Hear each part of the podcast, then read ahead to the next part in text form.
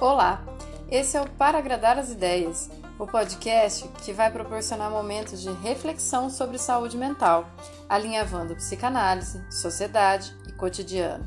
Quanto mais você questiona a realidade, mais você a compreende. Ou não. Eu sou Lucilena Nogueira, psicanalista, trazendo conteúdos semanais para agradar as ideias.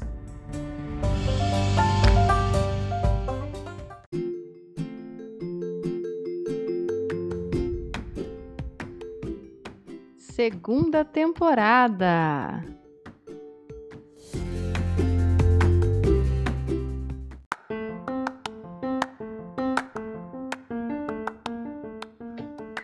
Oi! Embora as terças estejam programadas e reservadas para aqueles episódios curtos, nessa em especial eu preferi colocar mais um bônus. Eu sei que eu estou enchendo vocês de conteúdo, mas em vez de reclamar, Aproveita. Você escuta no seu tempo, quando você quiser, do jeito que você quiser. A gente está na semana da volta às aulas e apesar de ainda ter muita dúvida e muita contradição sobre mandar ou não os nossos filhos, eu resolvi te convidar para olhar para fora do seu umbigo e fazer um passeio sobre uma realidade diversa das escolas públicas. Para isso, eu convidei a Leila Nogueira Gislotti, supervisora de ensino da rede estadual da Diretoria de Ensino Campinas Oeste e conselheira do Conselho Municipal da Criança, Adolescente e Assistência de Campinas. Para a gente ampliar um pouco a nossa visão e também matar aquela saudade, né, do que é a escola. Muito além do currículo, muito além de um lugar onde a gente deixa os filhos, muito além de um lugar onde só se aprende a estudar a gente também aprende a conviver, a confiar, a se formar como sujeito político no mundo. Então, em vez de ficar aqui caprichando na introdução, eu te convido para uma conversa tranquila, sábia e rica em detalhes, para a gente poder retornar para a situação da educação com afeto. Bom, vou deixar vocês ouvindo ela então com atenção e coração, deixando sempre que ela mesma se apresente. Bora lá!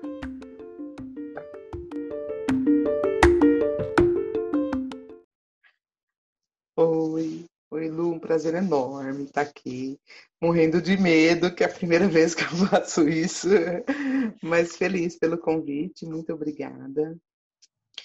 O que me traz aqui é o desejo de falar da educação.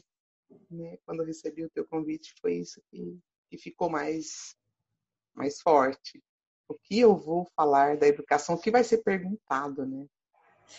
Eu acho que como a gente tem muitos ouvintes que são pais e que se enroscaram no ano passado e estão morrendo de medo desse ano, acho que vale falar um pouquinho do como que foi o desafio e a surpresa de ter que se revirar, se reinventar durante a pandemia. Como é que está a educação agora?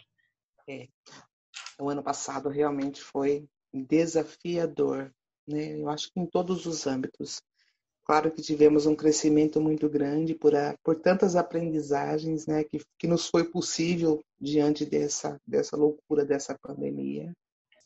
E os alunos acabaram também tendo que embarcar nessa, nesse reinventar, né? Tinha alguns que tinham o acesso à internet e não usava para esse fim, né?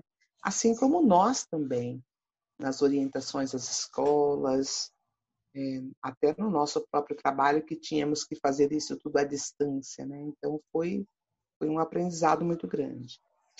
Como estão as crianças, como estão as crianças hoje? É, possivelmente a primeira semana de fevereiro, que é o início das aulas, estará voltando 35% dos alunos é, e depois, então, talvez uma nova dimensão do ensino híbrido, né, tanto o presencial e o à distância para manter o protocolo, já que nós ainda estamos vivendo esse processo de, de pandemia e contaminação bem, bem complicada. Uhum. Leila, saúde mental era um tema que era paralelo às escolas e de repente ficou um tema fundamental. teve suporte para os professores nesse meio do caminho, para essa adaptação ano passado? Como é que foi a vida de quem trabalha com ensino no ano passado? Foi muito difícil, porque além dos professores, funcionários e todo mundo, né, que é conhecido e próximo, é, perdeu alguém, né, da família, é, foi complicado demais da conta. De um momento para o outro, o professor deixou de lecionar e, e começou ficando tudo à distância, né? Teve algumas orientações do, do projeto Conviva, que é um projeto da educação, da Secretaria de Estado também da Educação. É, só que eu penso que acaba não alcançando, mesmo a escola tendo as reuniões semanais com os professores e tudo isso, é, eu acho que a saúde mental fica bastante fragilizada, tanto para os professores quanto para os alunos e para as famílias e tudo isso, porque a escola ela acaba sendo também um ambiente onde as crianças e os adolescentes têm o convívio e a oportunidade de de dividir né, com os professores e às vezes com os amigos as dificuldades e os desafios que eles, muitos deles vivem em casa. É, e aí acabou tudo isso e, e muitos deles também não tinha tanto acesso à internet também, né? acabaram ficando um pouco distante, por isso que o Estado de São Paulo trabalhou bastante com a busca ativa para que esses alunos não se perdessem no meio do caminho, a intenção era não deixar ninguém para trás. Como é que funciona uma busca ativa no meio de uma pandemia? A busca ativa foi feita aqui em Campinas, pela diretoria de Campinas Oeste, com a ação dos, dos gestores, né, que inclui os coordenadores pedagógicos, os GOIs, né, que são, antigamente a gente falava os secretários, né, os entes de organização, todo, todos da escola colaboraram bastante para isso. E aqui em Campinas, por exemplo, teve uma ação até de colocar um carro de som nas ruas, né? nos bairros mais distantes, teve essa ação também, desse carro de som, tentando trazer as informações para esses alunos que, que, que, não tivessem o acesso à internet, que podiam ir até a escola para buscar as atividades impressas e também receber uh, o kit de, de, alimentação que foi cedido também, é, com cartazes nos pontos principais dos bairros, das farmácias, mercado, é, ponto de ônibus, é, e também teve mesmo em meio a todo esse desafio, o, o presencial. Teve diretores e coordenadores que foram até as casas mesmo dos alunos. É, então, tiveram um trabalho bastante comprometido com a busca ativa. Hum. Eu, como mãe, como psicóloga, acompanho alguns grupos de professores no Facebook, na internet. E já fazia muito tempo, bem antes da pandemia, que eu via uma brincadeira que eu sempre achei muito perigosa. Que era assim, quando dava as férias, a, a, os memes eram que as professoras estavam felizes e os pais descabelados. E depois, quando acabava as férias, os pais estavam aliviados e os professores enlouquecidos.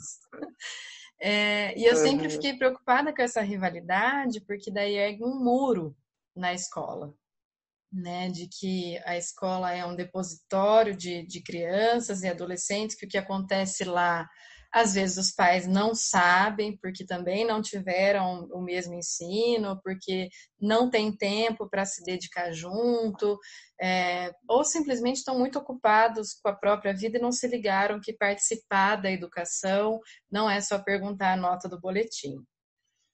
Você acha que no meio dessa bagunça que foi o ano passado, deu para quebrar um pouco essa distância ou mudar um pouco desse olhar de que a escola é uma coisa à parte da família?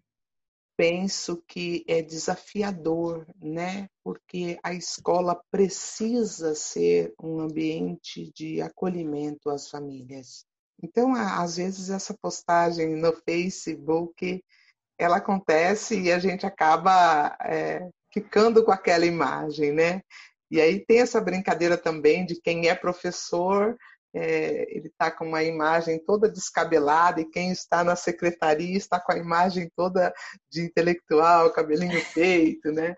E na verdade não é muito isso, né? Eu acho que uhum. todos os campos têm os seus desafios. Agora falando enquanto diretora de escola, que eu atuei há um tempo, que a família, é, quando ela é acolhida, é bem recebida e orientada, ela, ela, ela chega até a escola e ela chega e permanece. Então ela vem, ela participa de conselho e tudo isso, mas existe ainda um grande desafio de fazer com que ambos, né, tanto casa quanto escola, entenda que, que é necessário esse, essa aproximação, né, porque afinal de contas a escola pertence à comunidade? Uhum. Sem a comunidade não existiria escola. Então é, é desafiador, mas eu penso que a gente ainda tem muito para crescer com tudo isso que a gente está vivendo. Teve alguma ação, alguma estatística, algum dado que te chamou muita atenção sobre a realidade dos alunos que a escola ainda não tinha noção? Esses meninos invisíveis, né? Que a mídia fala tanto, é, veio à tona com bastante força, né? Porque muitas vezes a gente não consegue ter dimensão da realidade que tem essas crianças. Quando chega na escola, é, a escola, de certa forma, às vezes até automaticamente acaba colocando tudo no mesmo, uma mesma realidade. E não é bem isso que acontece. E isso ficou muito claro quanto à alimentação, por exemplo. Né? A importância da alimentação na escola é algo assim gritante. A falta de recursos, né? Que no começo a gente imaginava que todo mundo tinha acesso à internet. Ah, porque tinha um celular, então a gente acaba fazendo alguns juízos de valor, né? Ah, mas ele tem um celular. Tá, mas ele tem o aparelho, nós não sabemos qual é a condição para que tenha o acesso. Então, isso é real tanto isso, alimentação, o número, né, que a gente vê, eu faço parte do Conselho da Criança e Adolescente aqui de Campinas e da assistência. A gente vê, assim, que o número de pessoas é, envolvidas com, com álcool, né, não digo nem, nem alunos os adolescentes, eu digo no âmbito de família mesmo, né, às vezes até de entorpecente, a violência doméstica, isso aumentou muito é bem gritante essa realidade que apareceu aí. Estava meio encoberto, vamos dizer assim, né? Quando a gente está numa rotina de trabalho muito igual, essas coisas tendem a não aparecer tanto. De repente, tudo revirou. Me conta mais sobre a parte da alimentação, porque foi uma coisa que eu senti que no começo da pandemia a gente se mobilizou bastante e depois sumiu. Como é que foi isso nas escolas? Bom, a escola, aqui, o estado de São Paulo é, com, começou a distribuir um valor no PicPay, né? Então teve todo um trabalho das escolas de cadastro, de, através do cadastro, que a Secretaria Digital é a sede, né? Secretaria de Educação Digital do Estado de São Paulo. Então já tinha ali o cadastro do, dos meninos enquanto matriculados e era transferidos para eles um, um, valor no PicPay. E aí então, é, com os alimentos já já já comprados, né, adquiridos, então o Estado começou a fornecer as cestas básicas. Então aqui em Campinas, por exemplo, tem as escolas sede, onde fica toda essa cesta, todas as cestas que, que vão ser distribuídas, e a escola faz toda a logística de distribuição é, com as informações que eles têm nessa secretaria digital dos alunos que, que estão em vulnerabilidade. E, e, as escolas fizeram um trabalho muito bacana e, e alcançaram os números de alunos, alguns pais até conscientes que já não precisava daquilo, que tinha acontecido alguma coisa, né, algum trabalho, alguma coisa, passava isso para outras pessoas que estavam precisando. Então foi um trabalho bem legal. E além disso, a, a própria comunidade também se uniram né, para alcançar esses meninos. Foi uma distribuição bacana. Aliás, está sendo ainda, né? Vamos pensar assim, agora em 2021, tem uma estratégia é, possível para não ser tão dolorido como da primeira vez? É, eu penso que a intenção para que não seja tão dolorido como da, da primeira vez, é muito importante que esses meninos estejam na escola. Né? É um lugar de conhecimento, de interação entre os pares, de, de tanta coisa boa, né? Esses meninos e até mesmo os funcionários e professores e nós que estamos envolvidos com a educação temos esse sentimento. O medo fica de não ter a vacina, de esse momento os, os funcionários públicos da educação também não estão sendo priorizados nessa primeira dosagem, isso é muito complicado. Temos também os alunos que são grupo de risco, é bem, bem difícil, mas eu penso que. E a escola vai ter que, pensar também, né? Quem será esses 35%? Então vai ter que fazer todo um mapeamento, né? Quem são esses alunos que virão os 35%? São obrigados a vir porque lá em 2020 não houve essa obrigatoriedade. Houve uma consulta à comunidade, se eles autorizavam essas crianças estarem é, presencial é, na escola, se eles queriam que, que voltasse, né? Os professores também não, não foram obrigados a voltar. né? E agora, então, eu penso que e a vacinação talvez não que fosse diminuir o protocolo, nem, nem extinguir ele, né? O distanciamento, os protocolos. Então vai ter que ter todo um mapeamento e uma sondagem de quem são esses alunos que precisam voltar, como é que eles vão fazer essa rotatividade. Quando a educação está segura, as outras coisas podem fluir. Vamos voltar um pouquinho, Leila, e explicar para quem está ouvindo a gente o que, que é ser uma supervisora e quais foram os caminhos para você chegar até aí, até um pouco de, dos desafios, porque o funcionalismo público está tão mal visto, mal falado, e será que é tão preguiçoso quanto é a fama faz? Eu acredito que, que, essa má fama existe em todos os âmbitos, em todos os segmentos do profissionalismo existe isso. Então, a gente acaba, algumas vezes, generalizando, é, talvez é, por ficar mais em evidência, né, o funcionário público. Eu, eu não penso que, que seja dessa maneira, até por conta da atuação, né. Eu gosto demais do que eu faço. Comecei como professora, hoje entendido como categoria V, né, sem vínculo nenhum no Estado, como professora substituta é, trabalhando com reforço de janeiro, sem vínculo nenhum. E aí fui né, alcançando é, a categoria O, hoje entendida aqui com vínculo né, com o Estado, dando aulas em substituição. É, depois, então, eu peguei uma classe de alfabetização, foi onde conseguiu celebrar o contrato O, né, um vínculo.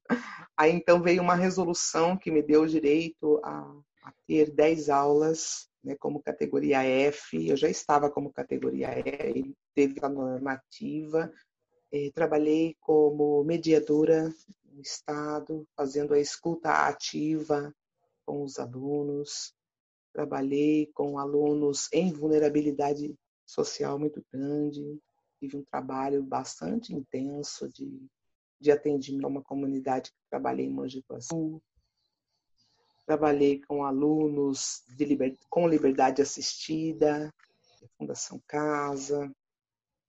Então, tive um trabalho bem, bem grande assim na educação. Né? Já fui coordenadora pedagógica, já estive como mediadora, já estive como vice-diretora. Há pouco tempo assumi um cargo efetivo de diretor de escola em São Paulo. Fiquei lá, acho que uns dois meses. Aí fiz uma inscrição que me dava direito a, a vir para mais perto de casa, né? E eu consegui chegar até Campinas, sendo de. Na verdade, eu moro em Mogi Guaçu, né? Agora estou morando também em Campinas. E eu consegui estar aqui como supervisora de ensino, que foi um desafio também enorme, né? Meu Deus, supervisora de ensino, e agora, né? O que faz um supervisor de ensino? O supervisor de ensino, ele, ele procura ter uma visão além, ele supervisiona, ele orienta o diretor e a equipe escolar à luz da resolução daquilo que é legal, né? tanto a parte pedagógica como administrativa. É uma orientação e um esclarecimento das resoluções e essa orientação e, a parceria, né? que é muito importante. A escola enxergar esse supervisor como parceiro. O supervisor faz parte da equipe escolar. Então, isso é muito grande. Ah, eu supervisionei uma escola de tempo integral aqui em Campinas o ano passado e muito edificante porque a interação com os alunos, né, é muito legal. A gente é, faz uma escuta deles com eles, né, com os alunos, antes de fazer uma avaliação 360, é uma avaliação do grupo inteiro da escola. Então é muito gratificante esse trabalho ah, para mim é algo não tem preço. Eu gosto demais do que eu faço, sou muito, muito realizada profissionalmente e muito grata a tudo isso que eu tenho vivido, mesmo nesse tempo difícil que nós vivemos aí à distância. Em nichos muito especiais, né? Tem alguma história desse caminho que te marcou? Ah, sempre tem as histórias que marcam muito, né? Principalmente quando eu tive esse trabalho. É, em todos os, os, segmentos que eu passei na educação, sempre tem uma história, né? Enquanto mediadora, enquanto é, sem vínculo, categoria V, categoria O, depois F, depois mediadora, sempre fica uma história. As histórias ficam mais marcantes, assim, é, é aquelas que que continuam até, né? Porque os contatos nas redes sociais, eu tenho os, os alunos nas redes sociais, né? E o retorno que eles dão para a gente, a família, as famílias também dos alunos, é algo muito gratificante você saber que você trabalha para contribuir com o outro. Isso é algo muito grande, é grandioso demais da conta. Às vezes é, parece uma atitude tão pequena, né? de, por exemplo, buscar parceria, de, de ter na escola uma aula de dança uma vez por semana, né? E depois você ter o retorno dos pais que os filhos faziam, é, nesse caso eram dois meninos, seriam gêmeos, tinha uma dificuldade para andar muito grande. E na escola tinha parceria com André Sastre, um professor de dança lá de Mogi Guaçu, inclusive muito conhecido e muito querido. E além dele, né, eu não posso nem só citar o nome do André aqui, porque tem a Sandra Lima, tem o Ezequiel, campeão, campeão de, de capoeira, menino também muito importante, foi muito importante para a escola. E aí você ouvir da mãe, né, um relato de que o próprio fisioterapeuta se surpreendeu de ver a evolução desses meninos por conta de uma dança uma vez por semana. Então é, é, gratificante demais. Eu acho que a escola é, é isso, né? Quando ela busca é, fazer parceria intersetorial, dá muito certo, embora seja um desafio muito grande, mas dá muito certo.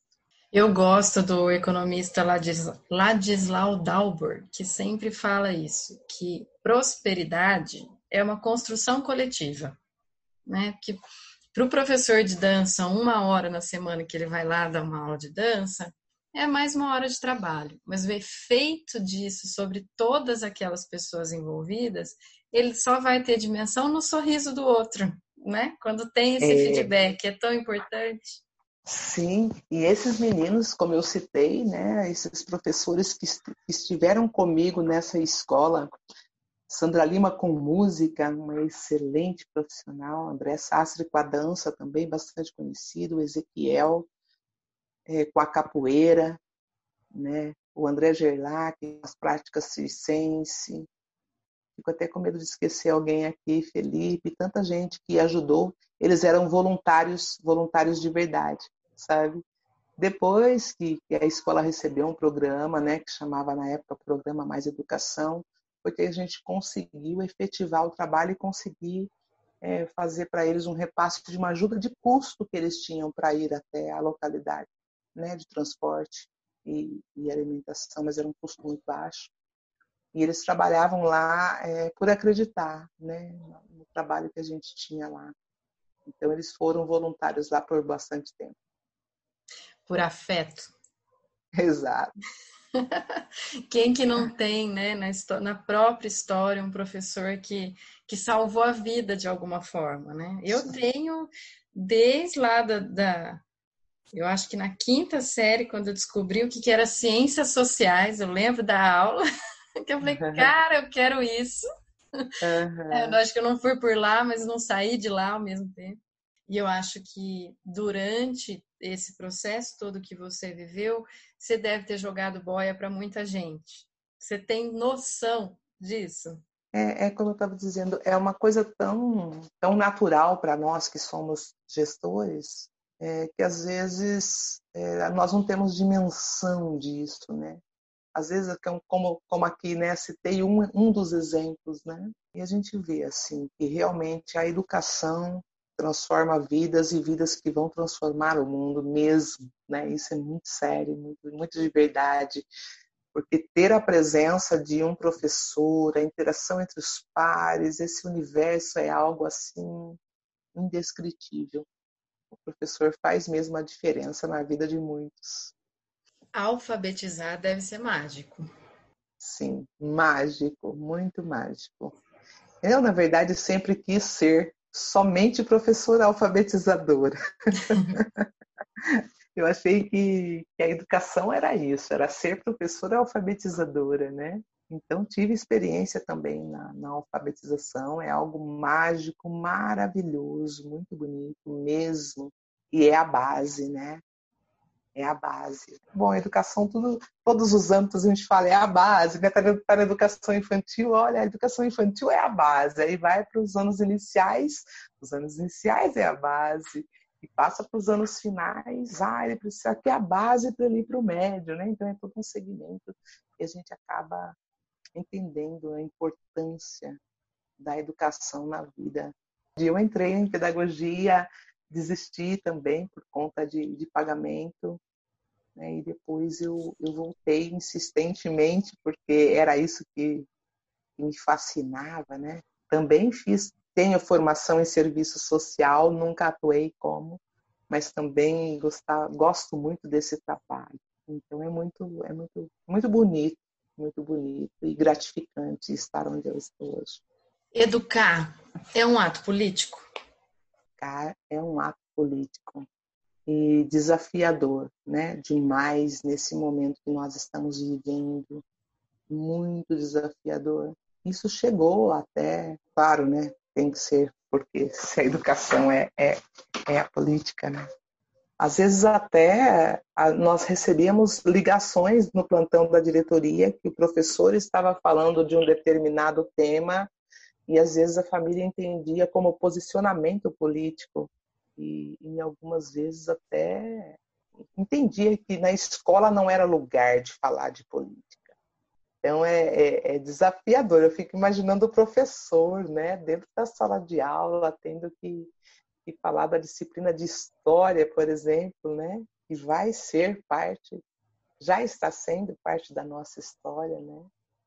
E, gente, é algo assim muito grande é, ver tudo isso, como que as pessoas se posicionam em relação à política em si, né? como lados políticos. É, Eu isso, sou do partido tal. Isso interfere, né? Porque política é diferente de partidarismo. A política é viver em sociedade. A gente está num momento em que daqui a pouco a aula de ciências vai ser complicado, porque a gente não pode sair da Bíblia para falar de evolução. Ai, que medo! Sim, e surgem até esses questionamentos também com, a, com as ciências, no caso, né? Ciências e a biologia, né? Essas duas disciplinas também tem, às vezes tem isso mesmo.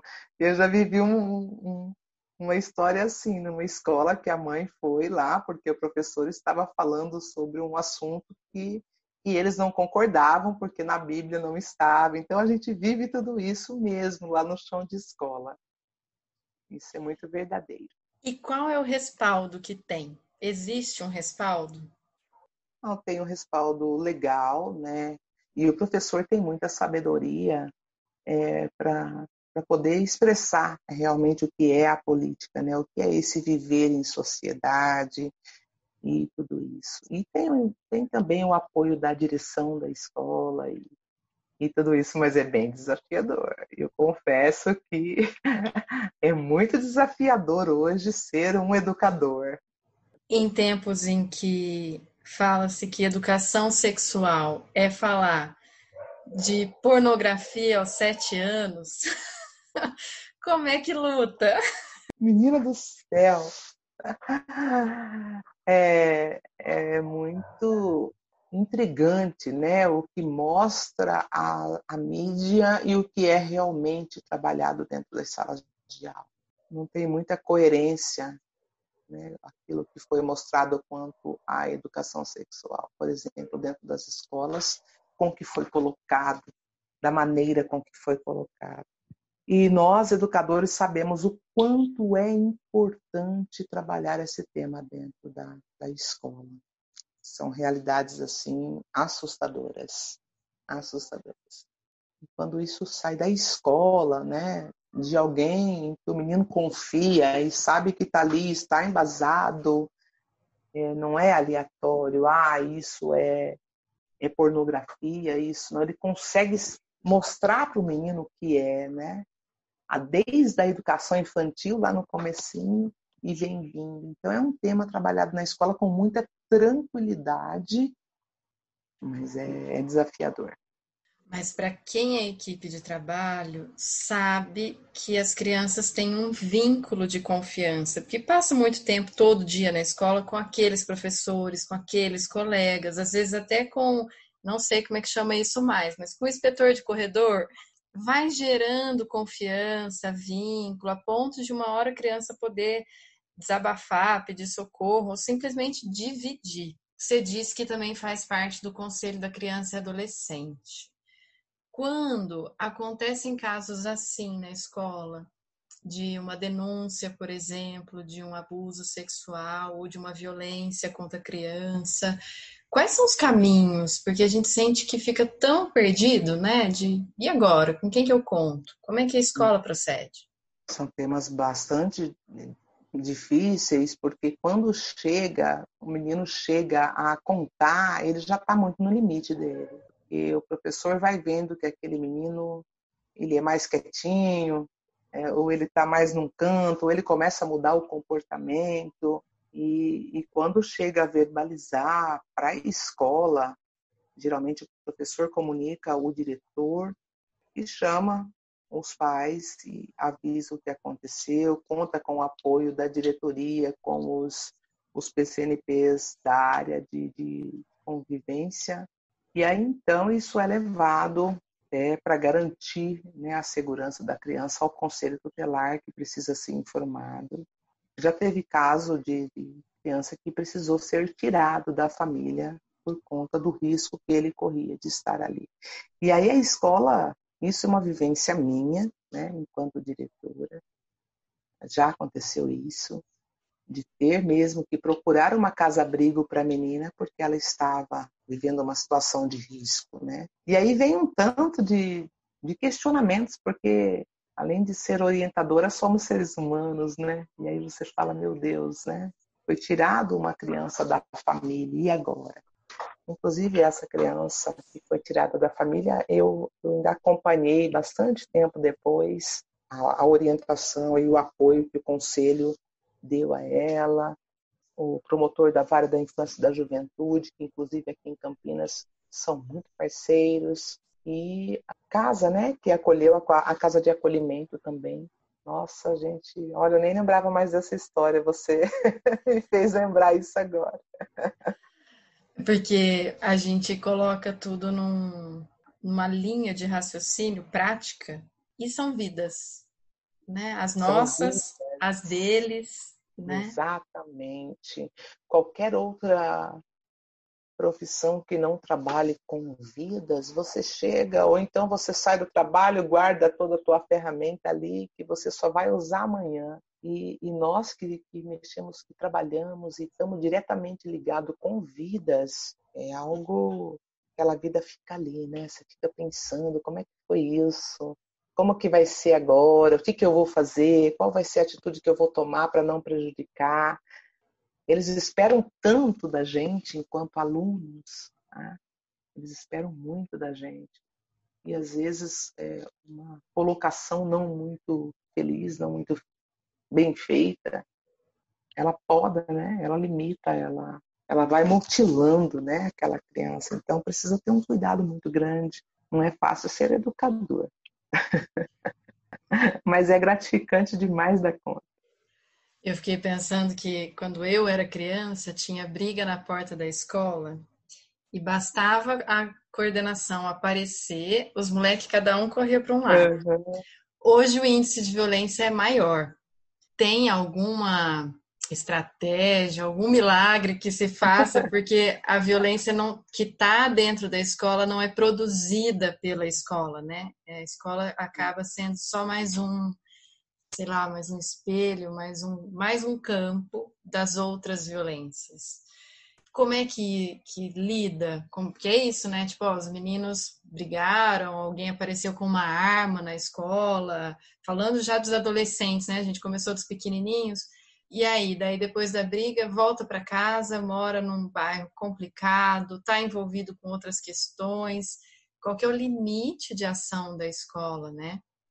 Não mudou muita coisa dos coordenadores aparecer na tua época, não. Sabe? que bom! Porque, é, a, a escola estreita um laço de, de confiança mesmo, né? Essa confiança, às vezes fala, ah, tá com medo. Muitas vezes as pessoas entendem como medo, mas não é um respeito mesmo, né? Que a gente às vezes está. Eu costumo dizer que tem escolas que, que tem aí, sei lá, dois mil alunos às vezes falta funcionário, ou, ou mesmo que estão lá, sempre são comprometidos, mas às vezes são poucos os funcionários para lidar com esse número de alunos. E acontece sim as, os conflitos na escola. Tudo acaba na escola, né? Às vezes eles arrumam uma briga, alguma coisa lá, uma divergência no final de semana no bairro, mas eles acabam ali na escola querendo resolver isso ah, o primeiro momento é, é tentar trazê-los para que a gente possa ouvir os dois lados. Era assim que eu fazia enquanto diretora de escola. É, ouvia as duas partes separadamente, depois ouvia juntamente, se eles concordassem, chamava a família para que a gente pudesse ter uma conversa junto. E, e, e algumas vezes é, se resolve ali na escola mesmo, eles conseguem entender, não é algo que seja fácil, parece fácil falando assim, né? Ah, chama, conversa e tá tudo certo. Não, existe um tempo muito grande, às vezes precisa da força externa, né? Nós contamos com a ronda escolar, em alguns momentos, dependendo da gravidade, é necessário que eles sejam acionados, porque às vezes é um conflito assim muito grande, que não são muitas vezes, mas em alguns momentos é necessário a presença de, da, da polícia militar para ajudar naquele fervor, principalmente quando acontece fora da escola, né? No, no âmbito de 100 metros da escola, que a gente fica sabendo que sempre volta um correndo, né? Uhum. Para contar, olha, estão brigando ali não sei aonde, né? E às vezes a gente não consegue chegar até lá. E então acaba a polícia militar também dando esse apoio aí. Mas acaba é, voltando, né? Encaminhando para a escola, se acontece isso na rua, e a gente já vai ligando para a família. Então é tudo muito intenso. Na escola tudo é muito intenso. Já não era só chegar e ensinar. O que, que vai ser daqui para frente, hein? Estou pensando aqui que a gente falou das crianças, falou dos adolescentes. Como é que são essas experiências é, do trabalhador aguentar essa carga horária e ainda seguir à noite? Tem histórias, como é que a gente pode esperar por isso agora, né? Com essa coisa do, ó, tem celular, mas é pré-pago, dura 10 minutos e acabou a internet. O que, que vai é. ser?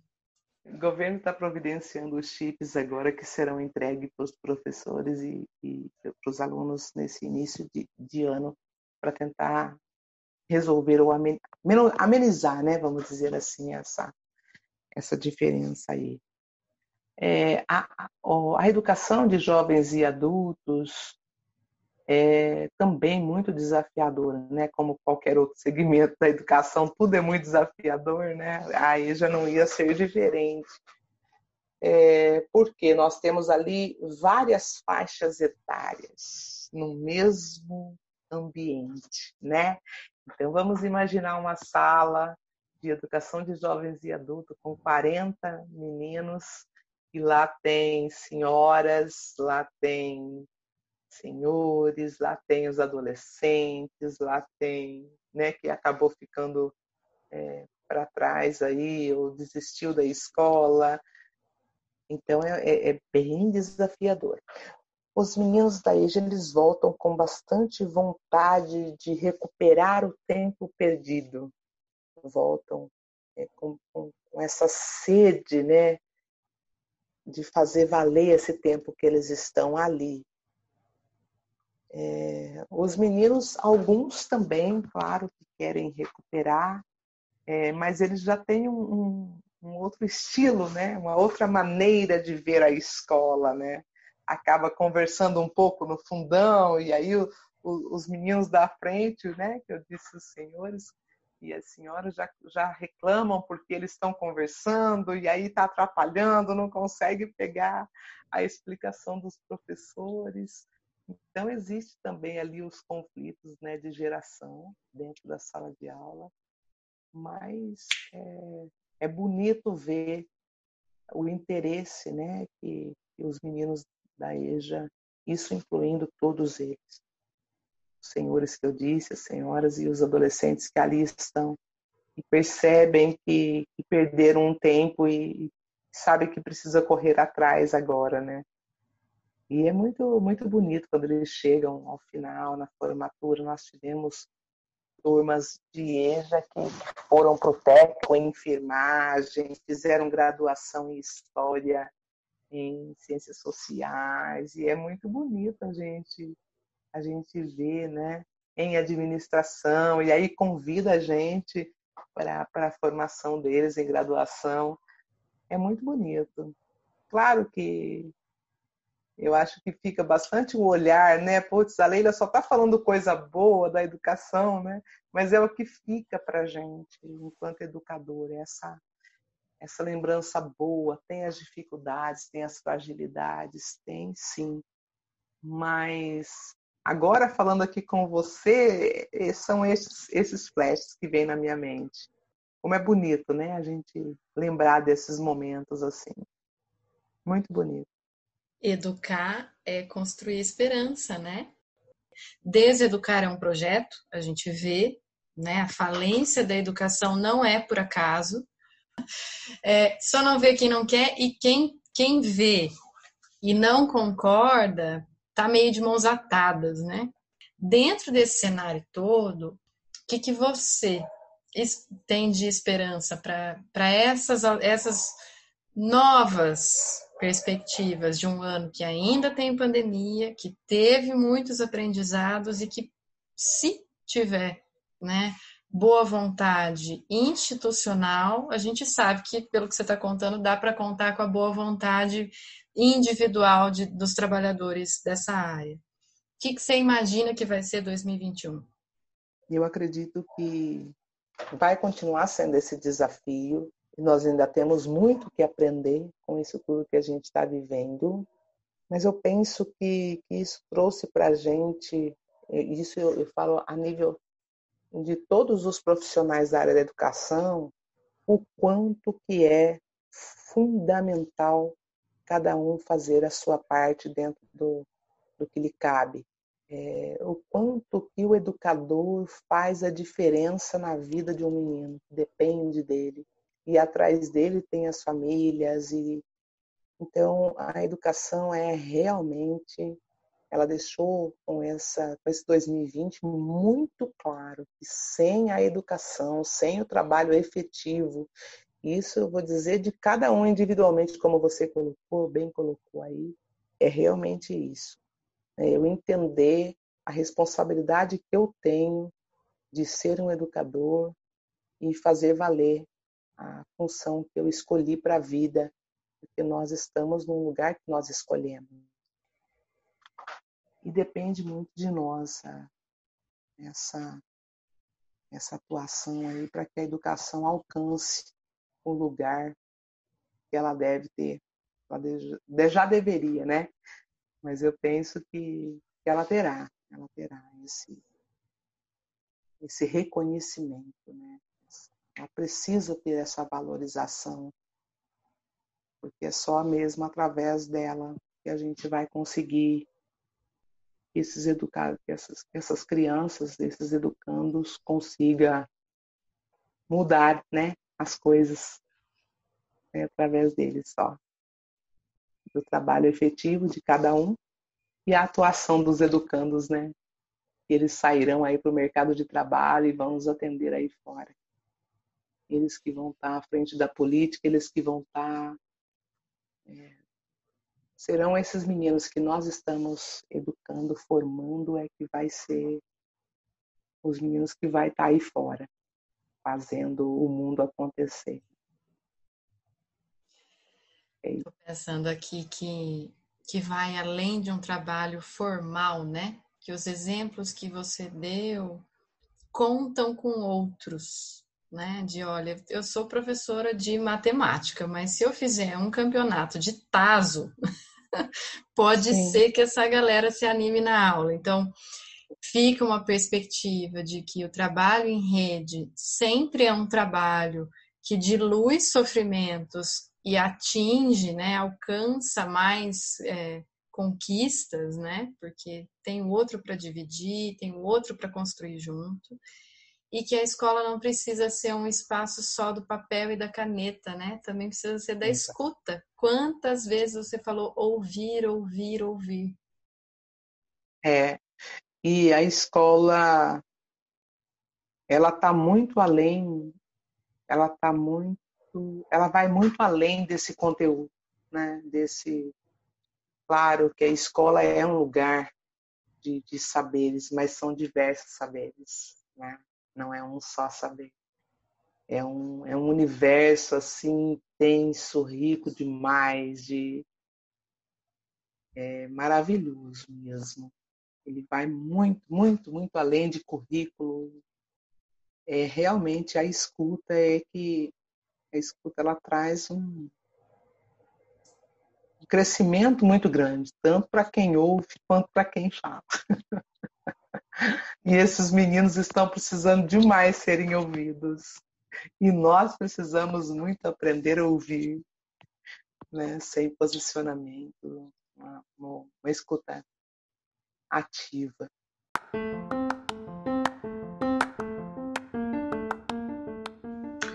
E aí, gostaram? Vocês estão reparando, né, que esse conceito de escuta ativa está presente em vários episódios bônus de quem está trabalhando direto ali com o público, né?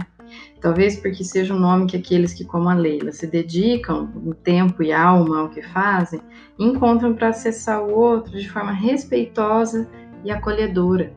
Pensa nisso. Eu só tenho a agradecer a forma tranquila e paciente que ela nos fez esse raio-x da educação pública e espero que todo mundo tenha olhado para fora do próprio umbigo, entendendo que não é uma missão simples ser educador. Não à toa, a palavra que ela mais usou aqui para descrever ou a expressão é foi desafiador.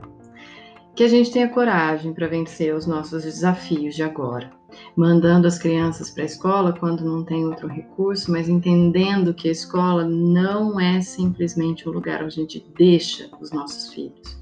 mas sim um lugar onde um país se constrói. Que país é esse que a gente está procurando ter, hein? Bom, eu fico por aqui, deixando os miolinhos de vocês desenferrujados. Segue no Spotify para você sempre receber as notificações de quando chega mais episódio. Segue no Insta, porque lá tem novidades, eventos e a gente sempre continua essas conversas. Agora com uma novidade onde você pode clicar na bio e até ter acesso a materiais que são citados aqui como dicas. Vivendo e se aprimorando, né, gente? Então segue lá, arroba para agradar as ideias. Qualquer coisa, me manda feedback por sinal de fumaça, cartinha, Instagram, WhatsApp, Face e até mensagem aqui pelo Spotify. Resolve aí, por onde você quiser. A, continua, a conversa sempre continua. O espaço está aberto. Até semana que vem, gente. Boa semana e boa volta às aulas, seja lá a forma como a gente vai conseguir fazer isso. Não.